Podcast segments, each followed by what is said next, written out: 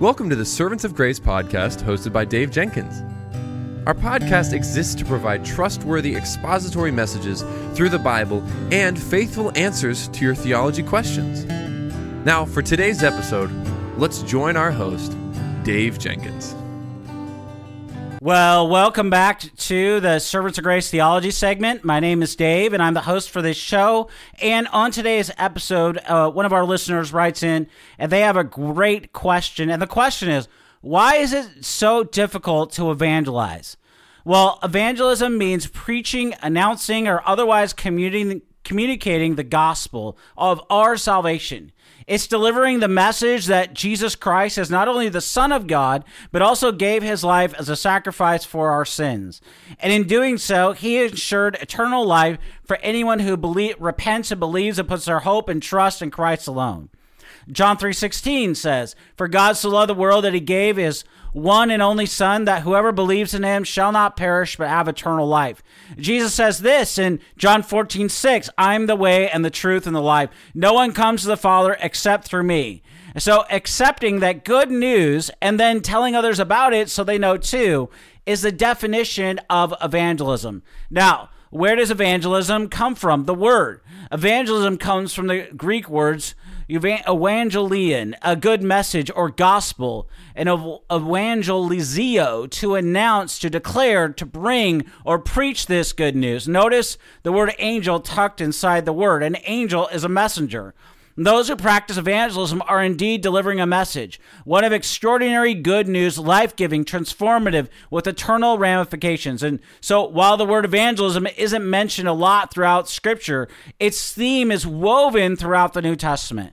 All four Gospels, Matthew, Mark, Luke, and John, are rooted in evangelism, and scholars often refer to the writers of the New Testament as evangelists. For Jesus had a message, one he came to earth to deliver, to teach, to die, to rise again for every single one of us. And we are tasked to deliver that message both by Jesus and every other apostle in the New Testament in no uncertain terms. So, evangelism, which is spreading the gospel, is important to Jesus. As scripture tells us, Jesus came so that we may live. Jesus wants everyone to know this truth that they too can be part of God's holy kingdom. His directives to evangelize are peppered throughout the Word of God. After all, in Matthew 28 19 through 20, known as the Great Commission, Jesus says, Therefore, go and make disciples of all nations, baptizing them in the name of the Father, and of the Son, and of the Holy Spirit, and teaching them to obey everything I have commanded you. And surely I am with you always to the very end of the age. We are to spread this good news everywhere to the ends of the earth, secure that He is always with us. Jesus says much the same in other verses. In Matthew 9, 37 through 38, Matthew 10, 7 through 14, Matthew 12, 30, Luke 19, 10, and Luke 12, 8, to name a few. In Mark 16, 15, Jesus tells us to preach the gospel to all creation. And the purpose is so others will know to and believe, and in believing, they may receive eternal life. And Jesus tells his disciples this in John 5 24. Verily, truly, I tell you, whoever hears my word and believes him who sent me has eternal life, and will not be judged, but crossed over from death to life. This gift of eternal life is available to all. Now, in addition to Jesus' own words about the importance of evangelism, his apostles said and did much the same. We know from the book of Acts that after Christ's ascension, the apostles were filled with the Holy Spirit and scattered across the land preaching the word. And we see this in Acts 8 4 through 25.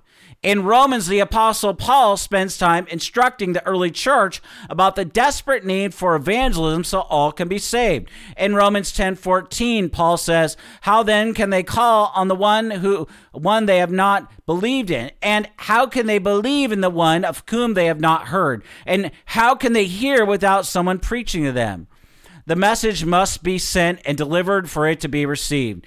And Paul writes, no matter the cost or the risk, the, the apostle Peter urges us to always be prepared to give an answer to everyone who asks you to give the reason for the hope that you have in 1 Peter 3:15. And we also see examples of evangelism throughout the New Testament, especially in the book of Acts. Consider Acts 2. It tells us how Peter, filled with the Holy Spirit, preached boldly to the crowd, and about 3,000 people believed and were baptized in Acts 2.41.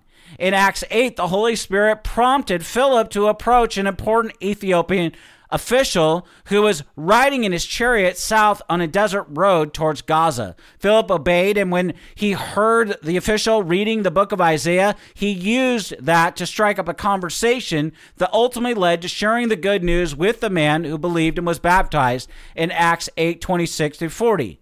In Acts is the story of how Paul and Silas shared the gospel with their jailer after a violent earthquake. The jailer believed he and his whole household, Acts 1634. Uh, and Paul and Silas baptized them all.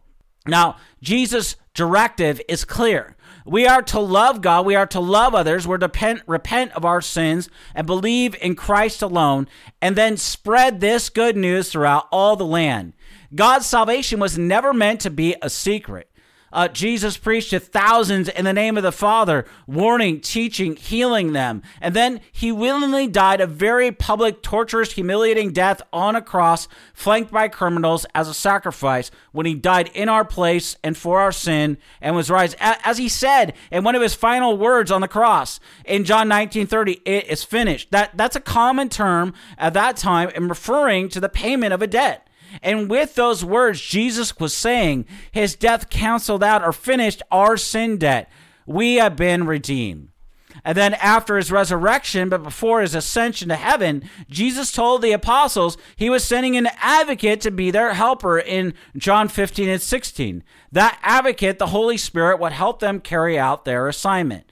And as Jesus said just before ascending to heaven in Acts 1 8, you will receive power when the Holy Spirit comes on you, and you will be my witnesses in Jerusalem, in Judea, in Samaria, and to the ends of the earth. That's not a suggestion, that's a command. You will be my witnesses. You will spread my message. You will tell others so they too can live.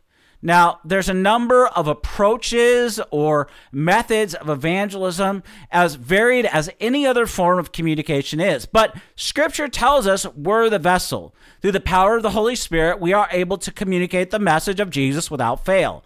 Now, keep in mind that words are not the only way to share the good news. At some point, you're going to need to tell somebody the gospel in a way that they can understand and for them to accept it as truth.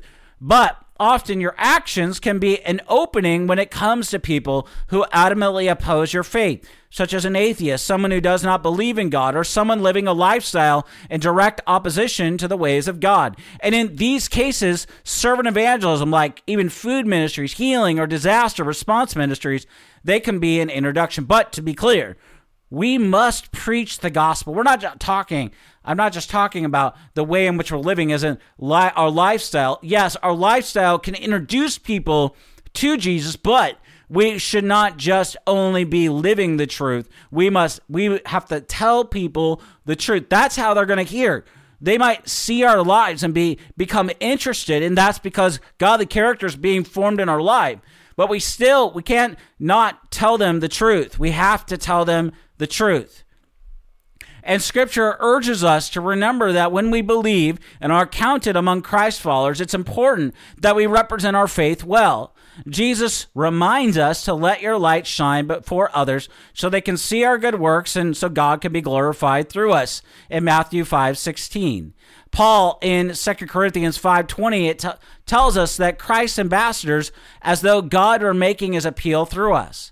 In addition, it's not just being nice to people in order to win them to believe and to be wise about see- seeking good opportunities to share the gospel. That's important. But Paul also says that we should be wise in the way you act towards outsiders, making the most of every opportunity. Let your conversation be always full of grace, seasoned with salt, so that you may know how to answer everyone. In Colossians 4 5 through 6. In Paul's letter to his young mentee, Timothy, he urges in 2 Timothy 2 24 and 26. And the Lord's servant must not be quarrelsome, but be kind to everyone, able to teach, not resentful, Opponents must be gently instructed in the hope that God will grant them repentance leading to them to a knowledge of the truth, and that they will come to their senses and escape from the trap of the devil who has taken them captive to do his will. We must stay rooted in the Word of God, in our faith, and the godly instruction we have received, as 2 Timothy 3 14 through 16 says. And not only will this help us in times of temptation, it's also going to help us to stay reminded of and filled with the Spirit so that we can be used by the Lord.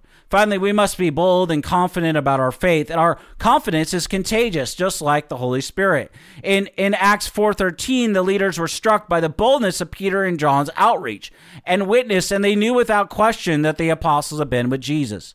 That boldness helped the church explode as more and more believers attracted to the gospel also believed and were themselves filled powerfully with the Spirit believers began to pray for boldness in Acts 4 29 through 30. They knew it worked. And in addition to what we've already talked about, here's more verses about why evangelism is so important. Romans 10 17 says, Faith comes from hearing and hearing through the word about Christ. That is, the word of Christ is the gospel, the death, burial, and resurrection of Christ. 1 Corinthians 9:16 says, "For when I preach the gospel, I cannot boast, since I am compelled to preach. Woe to me if I do not preach the gospel." John 1:12 says, "And yet to all who did receive him, those who believed in his name, he gave the right to become children of God." John 15:8 says, "This is to my Father's glory that you bear much fruit, showing yourself to be my disciples." Well, there's so much to say about a question like, why is it difficult to evangelize? But whether you're struggling with fear or anxiety or from something else, here's what I think is really helpful, and it helps me as I'm engaging in evangelism, or I know I'm going to engage in evangelism. There's one thing. I pray at the beginning of the day, Lord, help me to be an instrument of your word. So whether that means I'm going to engage a non-Christian or I'm going to engage uh, in discipleship with a believer, or uh, I'm asking the Lord, Lord, help me to be humble, help me to be focused on you, help me to be faithful to your word. And Lord, please provide opportunities for me to be useful and a blessing and an encouragement to your people and, and to speak to the lost. Um, this helps. But also, the second thing, as we talked about recently in a, in a recent episode on this on this show, we need to preach the gospel to ourselves. We need to rehearse the right message that Jesus died in in my place and for my sin. I, I was once under the wrath of God, and now I'm a child of God. I am bought at the price of the Son of God and the Son of Man. He paid the penalty for me and, and and he was buried and he rose again. And yes he is ascended and now he he is our high priest. He is the mediator of the new covenant. He is interceding for me. I i am his and he is mine. I am held secure by by the sovereign god who upholds the world and who gives me life and breath and who's given me his spirit who in, which who indwells me and equips me and has sealed me in the beloved these things remind us of the truth and what, what, what happens as we continue to preach the gospel to ourselves um, the more that the more that we preach the gospel to ourselves, the more that we're reminding ourselves about who Jesus is and what Jesus is like, and in His greatness, in His glory, in His majesty. And it's not just who He is, but it's what He's done in His death, burial, and resurrection. What He is doing as our high priest, our mediator of the new covenant. Um, and and what the Spirit is doing, the Spirit is conforming us ever more uh, to the image of Christ through the teaching and preaching of the Word. And so, the more that we remind ourselves of these things, the more it's going to help us to deal with anxiety in sharing the gospel with other people, and it's going to help with the fear of sharing Christ with other people. But it's also going to help us to remember to deal help us to deal with rejection and disappointment. When when that evangelism encounter doesn't go well we need to remember that the results are not ultimately up to us. Our job as Christians is to be faithful to the message faithful to proclaiming Christ and him crucified. And what the Spirit uses is He uses the faithful proclamation of His word and of His gospel, and He takes it and He uses it in the life of people when that bears fruit, is up to the sovereign hand of God. He is the one who, as John uh, 6 tells us, he's the one who's irresistibly drawing people to Christ. He is the one who's opening eyes. He is the one that's opening ears. He is the one who's going to bring fruit to that faithful ministry of the word. And, and we participate in that by being faithful to what Scripture says. We engage in this mission by praying for the lost, by praying as we're engaging in ministry to other people, whether that's to the lost or whether that's to, in making disciples. And that's often a missed component in, in this as well. But, you know, uh, we have said a lot today. Uh, there's a lot of, of different things that we can say. Uh, just one thing, last thought to before we before this episode ends. You know, it's important as you engage in evangelism to ask questions of those you're engaging in evangelism. Ask them, who do you think Jesus is? What what does Jesus mean to you?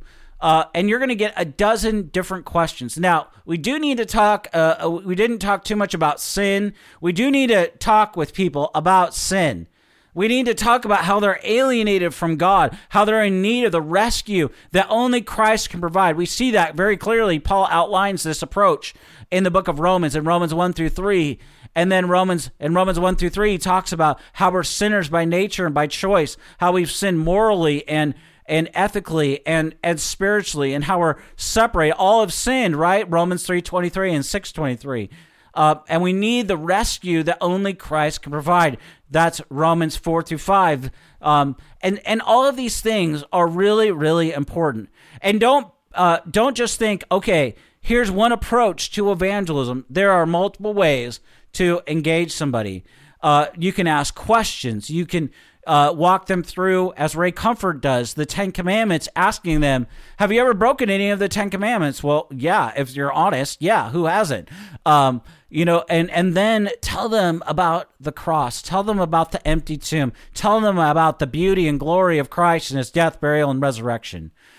Well, there, like I said, there's a lot to say about this particular question, but as I as I often say, I try to keep these to five to twenty minutes and uh, we're approaching the 20 minutes. So I want to thank you for listening or watching this episode of the Servants of Grace Theology segment. Until next week, may the Lord richly bless you and keep you.